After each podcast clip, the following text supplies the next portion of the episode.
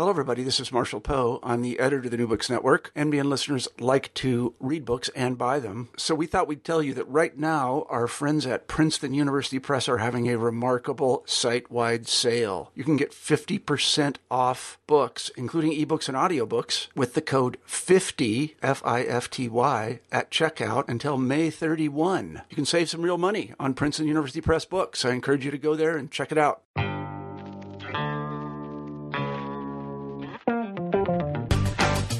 Welcome to New Books in Critical Theory. On this episode, I'm discussing government through culture in the contemporary French right with Professor Jeremy Ahearne from the University of Warwick.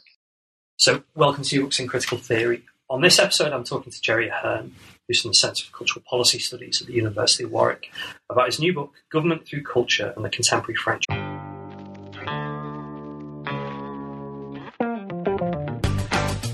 Welcome to New Books in Critical Theory. On this episode, discussing government through culture in the contemporary French right with Professor Jeremy Ahearne from the University of Warwick. So, welcome to New Books in Critical Theory. On this episode, I'm talking to Jerry Ahearne, who's from the Centre for Cultural Policy Studies at the University of Warwick, about his new book, Government Through Culture and the Contemporary French Right, uh, which is published by Palgrave and Macmillan. So, welcome to the podcast. Okay, thanks for inviting me. Um, this is a really interesting book because, in some ways, it, it's a sort of sequel to a book you you wrote, um, I guess, sort of five six years ago now, um, which looked at cultural policy in France um, from the perspectives of the left. So, could, can you tell me a bit about why you've turned to the contemporary French right um, and where this kind of overall project has come from?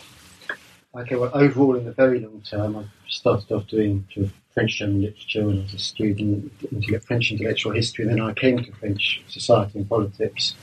And I guess I always looked at it from the perspective of arts, culture, the links between them. And way back, that was the time when sort of Lang was in his pomp and La Politique du culturelle was very prominent. Uh, that's definitely, in my view, not the case now. Strictly arts policies is, is not politically uh, that prominent. Um, but I've remained convinced in France, anyway, that the link between politics and culture is very important, and that to find those sort of culture shaping policies of the kind that maybe Lang once incarnated, you have to go and look for it elsewhere. And that's really been my work for the last 10 years or so. And to start with, a bit like you mentioned just now, I was looking at that from the perspective, I guess, of the left, because classically we tend to think that the left are concerned with cultural issues and the right are not that preoccupied with them. And I was quite interested in the position that intellectuals took, because in France, intellectuals are supposed to be politics, politi- political, but not get involved in the nitty gritty party politics. I was interested in some intellectuals that did get involved in that sort of nitty nitty gritty. Um, I guess now that we're all told to be impactful and so forth all the time, that's in a sense almost become um, a, a default position. Uh, now, when I was writing that book, I was conscious the more I wrote it that there was this galaxy of delight, uh, and that it would be interesting to try and see how, how that fitted into my problematic. Um, at the same time, I, uh, while I was writing it, you had Chirac and particularly Sarkozy being very prominent. Not so much the intellectuals, but it just struck me that they, far from neglecting culture, um, they were paying a lot of attention to it, particularly Sarkozy, even if I'd have to go and find that attention outside arts policy for sure. And that's why I kind of turned, I suppose, my attention to the right, and it was quite an interesting time to do it. Yeah, I mean that, that gives rise to uh, to the two things that frame the book. I think one is that sense of going to look for um, cultural policy, which uh, is grounded in the implicit, explicit uh, division in cultural policy, which you've, you've, written about quite a lot. And then the other thing is is, is the period, uh, 2002 to 2012, which um, you know, as you say, is, is, a very kind of rich and interesting period. So I wonder if we could take those two uh, frames in turn. So the theoretical starting point of um, implicit and explicit, and then why is this 10 years so interesting? Yeah, no, those are, those are very good questions. I'll take them one and then, yeah. then cover if that's okay on the implicit explicit, it's a kind of um, slightly conscious. It's it's almost no longer my terms in a in a sense. You know, um, other people have taken it up, and so much the better. And some people have done it in a sort of um, more restrictive sense, looking at the implicit effects of arts policy, and some have used it in a much more maximal um, way, looking at, I don't know, not state organisations, but private organisations and what have you. Um, that's all fine with me, and there's, there's, critical debate about whether it's any use at all as well, and that's all fine with me. Uh, my use, in some ways, in my actual research, tends to be more, I suppose, in the middle. I, I started using the term to analyse governmental policies in particular, and so that's what I tend to do. There's no reason why everybody else has to follow that, no reason at all, but uh, that's what I tend to do. Um, and um, I really devised it to try to come to terms with a particular problem to do with accounting for contemporary France. I mean, I think Bourdieu says some way to understand concepts that's sometimes quite useful to see the problem they were trying to solve in the first place. And that was that once go back to the 80s, early 90s, explicit cultural policy in France was clearly an arts policy, but it was also a culture shaping policy. And it seemed to me that after that, arts policy remains important, particularly for the artistic field. But in terms of the culture shaping policies, the policies that are going to work on people's norms, their attitudes, their beliefs, that remains very important, I think, in French politics. But you have to go and look for it in other places. Um, so, in a sense, in the book itself, I don't talk a lot about. I, I use it to frame it, the explicit, implicit. But if I had to say, you know, where are my theoretical, I don't know, um, reference points, uh, you know, way below what he could do. But I'd be thinking about somebody like Stuart Hall looking at um, Thatcher in the 1980s or the Cultural Revolution on a number of fronts, um, just as a way of positioning what I, do. And that um, it's interesting actually because um, later on we'll talk about hegemony and you know the kind of the idea of shaping culture. Um, and, and, why is that, that decade, that 2002 to 2012, so interesting as an example of this? Okay.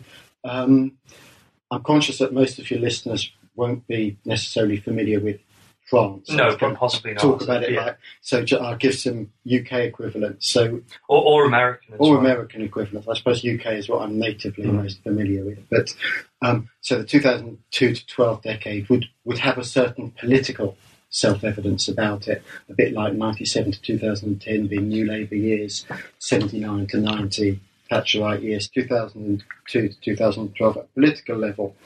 It's an epoch, as it were. It's a clear right wing rule. So you've got the you know, two right wing presidents. The nature of the presidency changes quite a lot. Mm. If only the fact it becomes a five year presidency, some ways makes it more strategic. It reduces from seven years, but it coincides with legislatures. Um, and it's also quite a good political spectacle because you have two rights. It's mm. a bit like Heath Thatcher, yeah. um, Cam um, Johnson, who, what have you today. Um, so at a political level, it's quite interesting. At a cultural level, I think it's quite interesting as well, um, for two or three reasons. Partly because it questioned for me, I think it should question more broadly that political shorthand that I think tends to ascribe to the left interest, preoccupation with cultural matters, and a right um, preoccupation just with the cash nexus, as it were, or business or, or whatever. Um, I think both Chirac and Sarkozy developed very clearly cultural fronts, okay, very different cultural fronts. Chirac almost as a compensation for not having anything else to do, but Sarkozy to amplify what he was already doing. And Sarkozy, interestingly, described what he was doing as following the lessons of Gramsci himself. So um, that was quite interesting, that sort of explicit nature of it.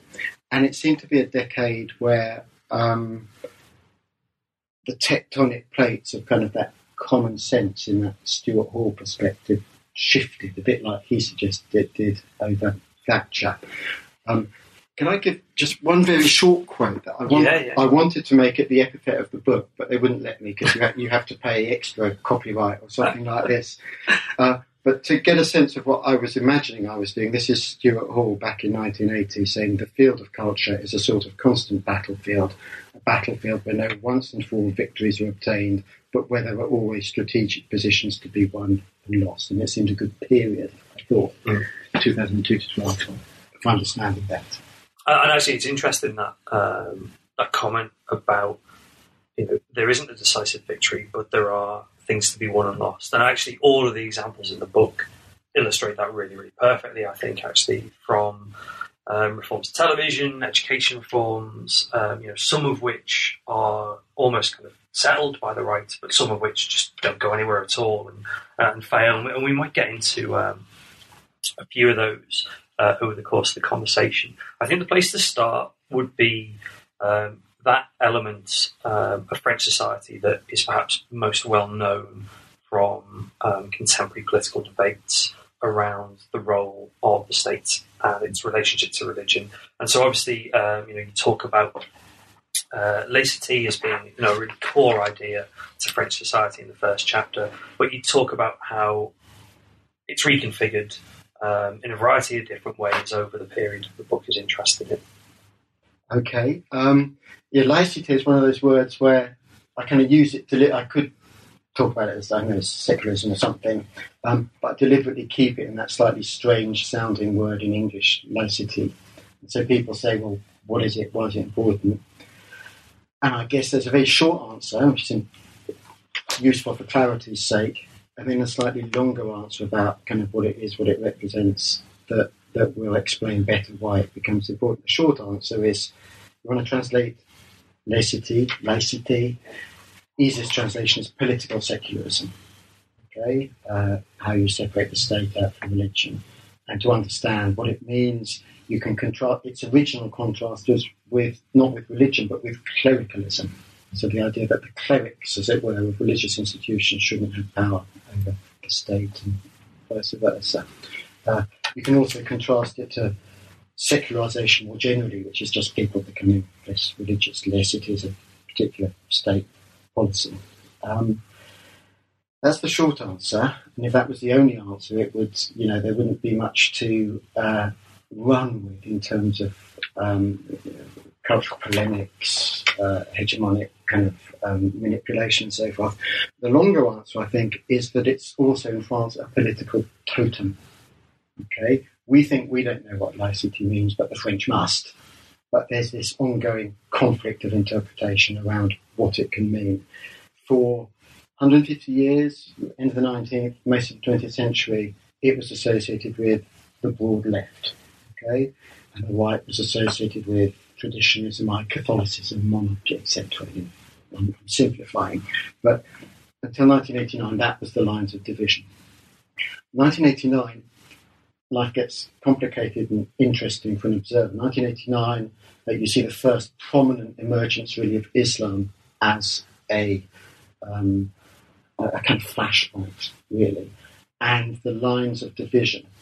Okay, around that issue start to shift. The left starts to divide, firstly, between those who defending the right of girls to wear headscarves, but the right to plurality more generally, and the harder anti-clerical left that wants thinks religion should have nothing to do, do with the state. Um, so the left starts to divide.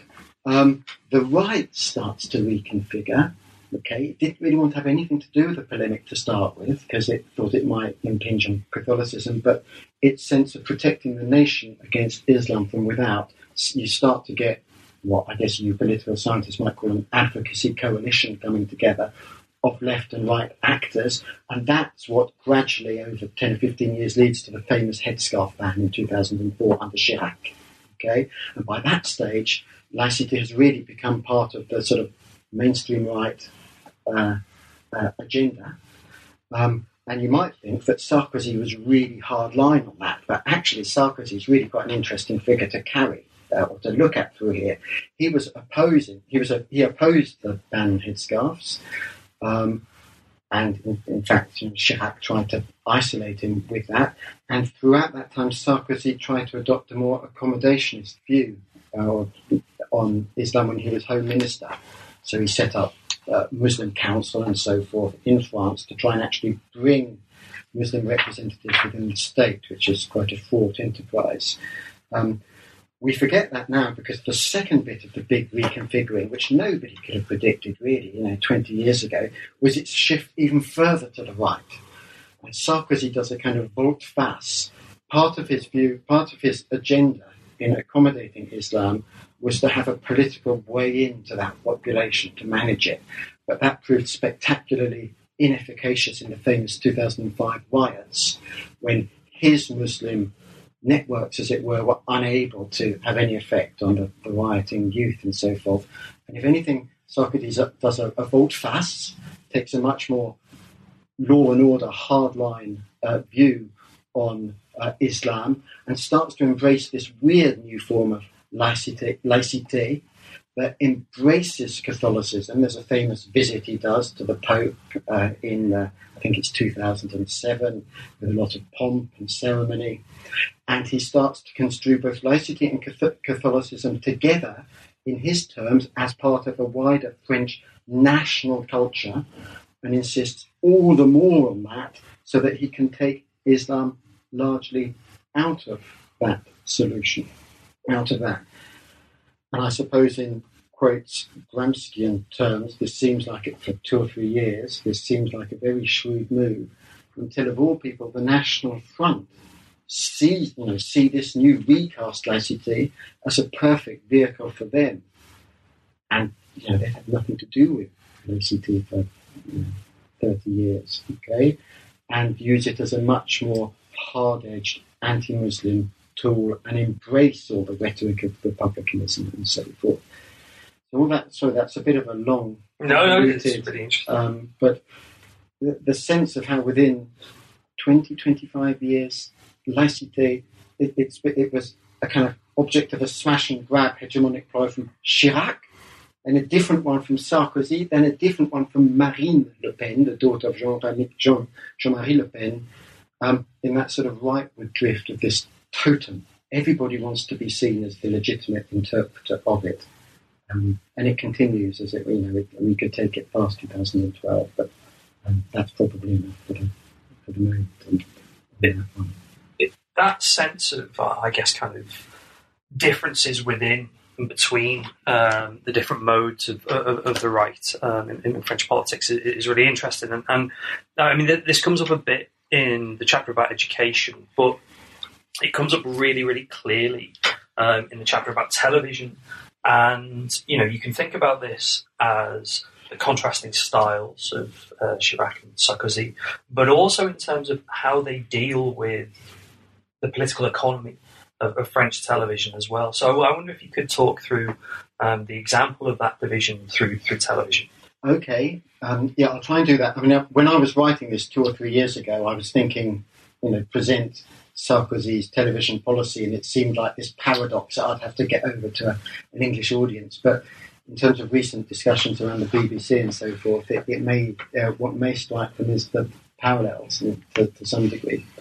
Um, and like you suggested in your question, you've got two important aspects, I think, of the television uh, issue as a culture shaping tool. One is the political economy of television, and one is the performance on television. Yeah, what was it? You call it the, the Sarkozy show? Yeah, uh, very much. You know, he was a, for you know for two or three years. Not now, not really now. Interestingly, um, but he was the star of French television, not just French political television. Okay. Um, well, I guess in terms of the political economy of television, we see Chirac. I mean, you have this weird thing in French politics, which we're not used to, where you have an effective head of state, the president, but you have the prime minister underneath him. The way Chirac tended to use this was he would subcontract the less popular, economically kind of liberal, neoliberal policies to the prime minister, and he would try and set himself up as, as this defender of um, a kind of cultural block or rock. And in a sense, his television policies are, are, a little bit like that, so continuity, defending public service, etc. It's not what he did when he was on the make as a politician, but once he was a president, that's what he tended to be well, in a sense, condemned to because of impotence elsewhere. Sarkozy, his kind of political economy reform is more interesting. I talk about it as a dual um, cultural policy. Um, and it certainly, you know, we'd now, I think, be familiar with it, but it really wrong footed the opposition to start with. Um, and this was how he tended to perform in television as well. He would surprise people with an announcement and then introduce another surprise yeah, afterwards, yeah, yeah. this sort of thing. And you can see it as a kind of, um, you can see it at work in the, in the presentation of the policy itself. So his dual uh, policy, as it were, was first to, far from apparently attacking the role of cultural and public television as you'd expect, appearing to encourage and indeed enforce it by taking away, decommercializing French public television. Unlike British television, public television, it has adverts, you see.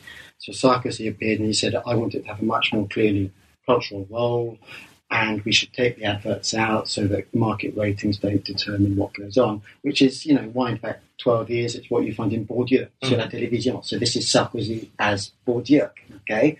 Um, of course, now we can also interpret it as Sarkozy as John Whittingdale, yeah, yeah, yeah. sort of thing, um, because we can understand that um, the real reason why he was uh, pursuing that agenda was because his extensive connections in private He was very close to the movers and shakers in, you know, closer than Blair was to Murdoch, for example, to the movers and shakers in French private commercial television. And they had been telling him precisely to do that so that they could pick up both the advertising and uh, uh, lose that sort of ratings competitor um, that was French public television at the time.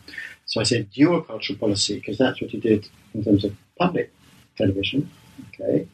Um, and his double surprise there was that he decided to take upon himself the, the act of directly nominating the head of public television, so in a sense turning that into his direct vessel, uh, but also this elaborate exchange relations with commercial uh, television that he wanted to make international champions. That's why that was also, for him, the bigger French media enterprises became, the better, because they would stand on the global stage and um, uh, defend French interests and project French uh, influence.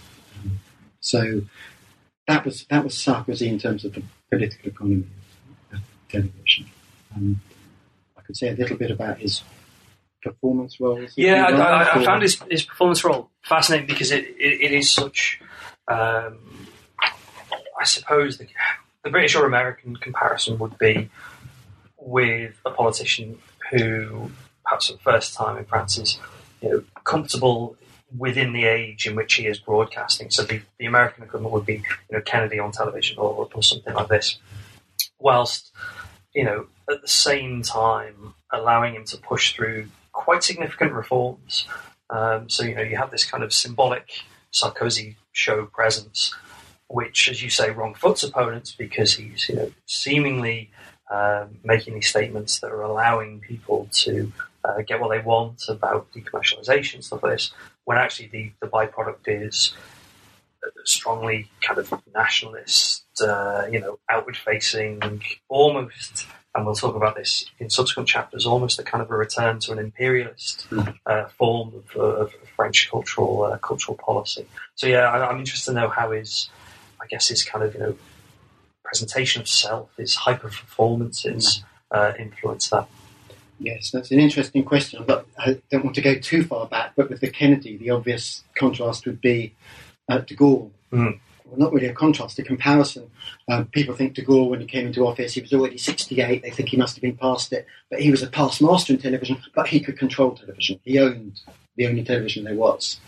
Um, after de Gaulle, as government control of television started to recede, yes, tend, the presidents tend to have rare uh, interventions following the theory that that would make them more resonant. Sarkozy really went to the opposite extreme to say Chirac and looked for media saturation. Okay, media, a kind of ongoing storytelling, extraordinary, you know, particularly in the first year or two, extraordinarily uh, intense. Um, and I suppose I'm trying to think of comparisons that would make his role clearer. I mean, you could contrast this, but you could compare with Kennedy. You could, you could think of somebody like Blair, who was smoothly telegenic. Mm. Sarkozy was not smoothly telegenic. He was kind of divisively telegenic. He didn't know what he was going to do quite often, and quite often he would seek those lines of cleavage, as he puts it, lines of lines of division. Um, so, for example, the press conference, people knew he was going to take advertising away from um, public television and they turn along to the press conference. That's already quite surprisingly. And then he surprises them again by saying, and I'm going to nominate the head of television henceforth. Um, so, yeah, there was an area of kind of unpredictability. He wasn't always, you know, you get the sense of Blair always being on message, mm. as it were.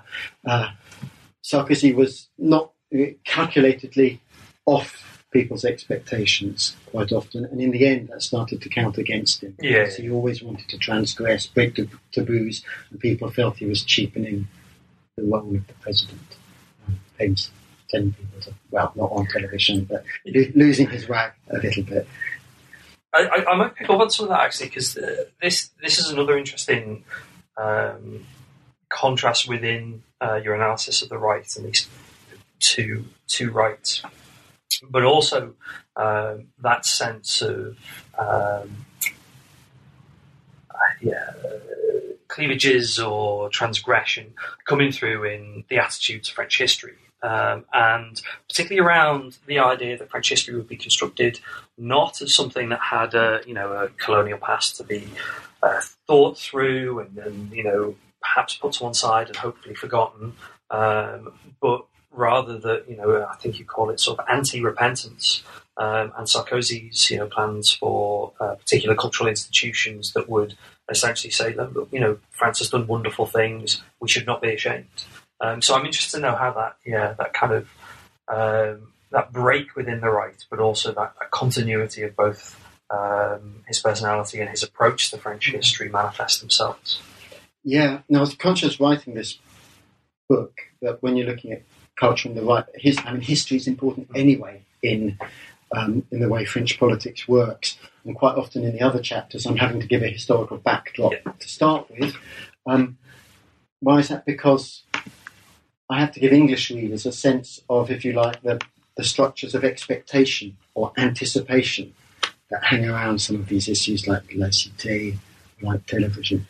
And yeah, so history is important as well. And it seems to me um, almost to have, in the division of labour between what the president does and the prime minister does, um, they talk about certain domains being ascribed to the presidency. And it seems to me that that preoccupation with national history has gradually become one of those domains. Now, in terms of, for example, the colonial or the obscure past you talked about, and it's not just the colonies, there's France's role in World War II, which is uh, important too.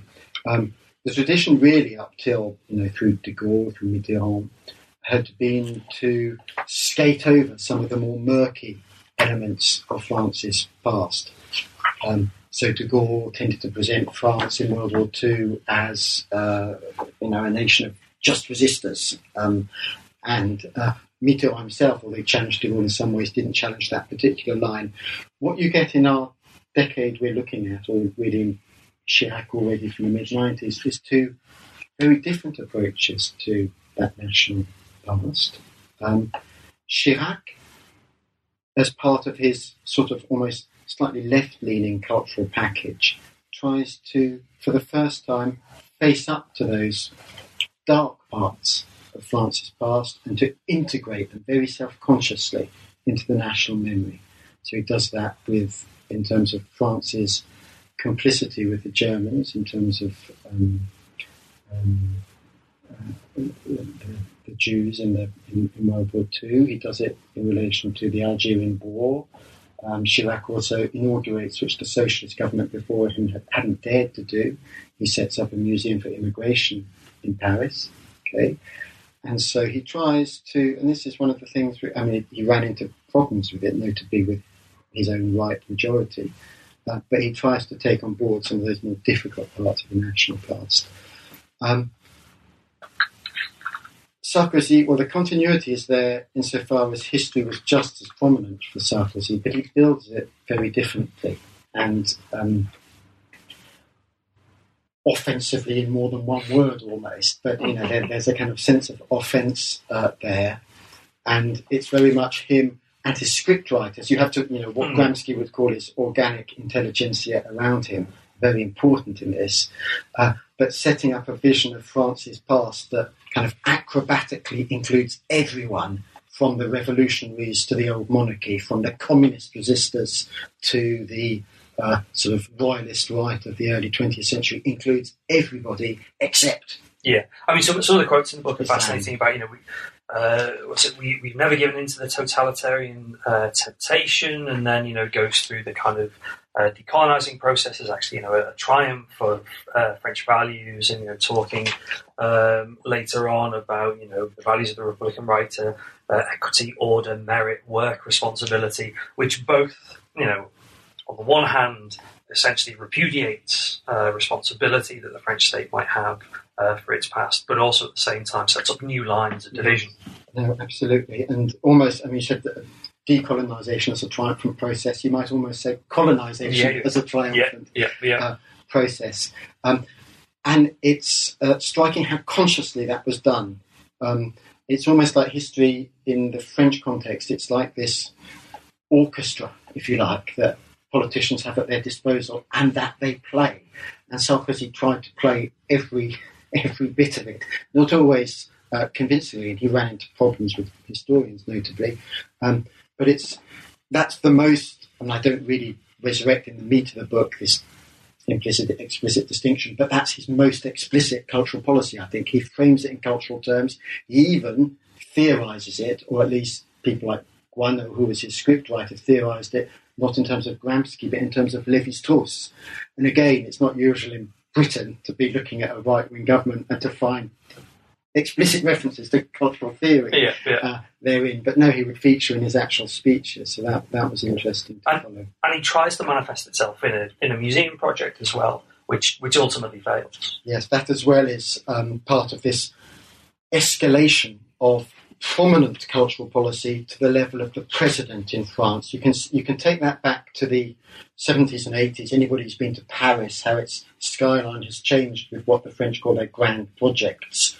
Um, you know, Pompidou, Giscard d'Estaing, Mitterrand. Each of these dozen cultural projects is a bit like a Millennium Dome, mm. as it were, in its own right. Um, Chirac had one. Sarkozy wanted one. It's almost what every president wanted um, or had to have. Um, and his one was going to be a kind of museum of national history. And what's interesting about that the, in the end is that it fails. The interesting thing about it is it's, I think, it's justificatory rhetoric, which follows some of the themes we were, we were looking at there, and it's elaborated again by this um, organic intelligentsia around him, as it were. Um, and uh, yes, the fact that in the end he runs into trouble, if you like, with the traditional intelligentsia, the academic historians who, who, who don't like this, the fact that it's so clearly politicised and so clearly defined in national terms, when professional historians, as a rule, are trying to, at the very least, relativise the salience of national frontiers and often, you know, um, uh, efface them, perhaps problematically efface them, I think, altogether. Um, so yes, it runs into the sand, but that was Sarkozy's most personal cultural policy move, if you like, and its failure is an interesting, an interesting story to follow. The final case study also has that sense of, of kind of uh, the limits um, of cultural policy, but um, but I think what I'd, I'd, like to, to draw out by way of conclusion is um, almost to put it bluntly, you know, did any of these things work? You know, would you say that that kind of hegemonic project succeeded? Um, you know, is the question of um, French government, um, whether done through explicit or implicit cultural policy, one of, of, now, you know, the left starting from a very different terrain. Um, so, you know, the equivalent would be in the States, the argument that Clinton starts from, you know, a very, very further right position than, say, Carter was starting from and now the idea that um, you know Cameron and subsequent or previously the coalition started from a very uh, further right position than Thatcher began from or Blair began from. So, so yeah, did did it work? Yeah. Um, two ways of answering that in terms of did it work. Um, in terms of what do we mean by asking whether a hegemonic project works? Well, in the in the terms of hegemony, I suppose. It's shaping the popular uh, mindset. Um, when I, you know, I'm revisiting this book a couple of years after writing and thinking how I might develop some of the th- some of the themes in it, and I guess one of the oscillations is to what extent all of this hegemonic work or ideological work shapes articulations among the general population, or to what extent it responds to shifts in the population itself. Okay, um, and that, and in some ways that's undecidable, but we can, you know, that's the sort of thing that I would want to go in. I mean, Sarkozy developed a set of themes that manifestly flew for a while, but then seemed to, it's almost like the Sorcerer's Apprentice lost control of his, that, that initially hegemonic momentum as it shifted rightwards. And the other um, part of your question is really what I'm hoping to work on a bit now is that sense of whitening, what the French sometimes call as a hypothesis, hypothesis the droitisation, the whitening of French society, and interpret that as much in sociological terms as in strictly political terms. Why is it that some of these right wing cultural motifs play so resonantly among particular sections of the population. And one thing that, mean, just to chime with the question you were asking me there, one thing that um, I'd like to illustrate, for example, is this sense that um, the Socialist Party itself have lost the working class vote, for example. So in that sense, you could say that hegemonic battle did uh, did work out at, at some level. Um, and um, people's attempts to understand why that is. Okay, the working class voters tended to peel off to the far right, the National Front, and to some extent to the mainstream right, to a far less extent than you might think to the Front de Gauche, the far left party.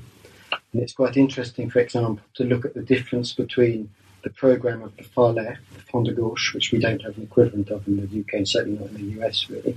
Um, if you look at the difference between their programme and the programme of the National Front, economically, socially, there's not a big difference. They're protectionist, they're anti globalisation, they're anti Europe, they're really anti neoliberal, both the far right and the far left. The key difference is cultural, okay? Um, and there's, I, I don't really want to take sides on this particular debate because it's the problem I want to try and work on, but there's this debate in the left on whether they've neglected issues of cultural security, as they put it, which has thrown a lot of the working class, lower working class, into the hands of the far right, or whether you know you shouldn't take account of those because to do so is already to give the racist game away, as it as it were. Um, so to go back to your original question, did it work?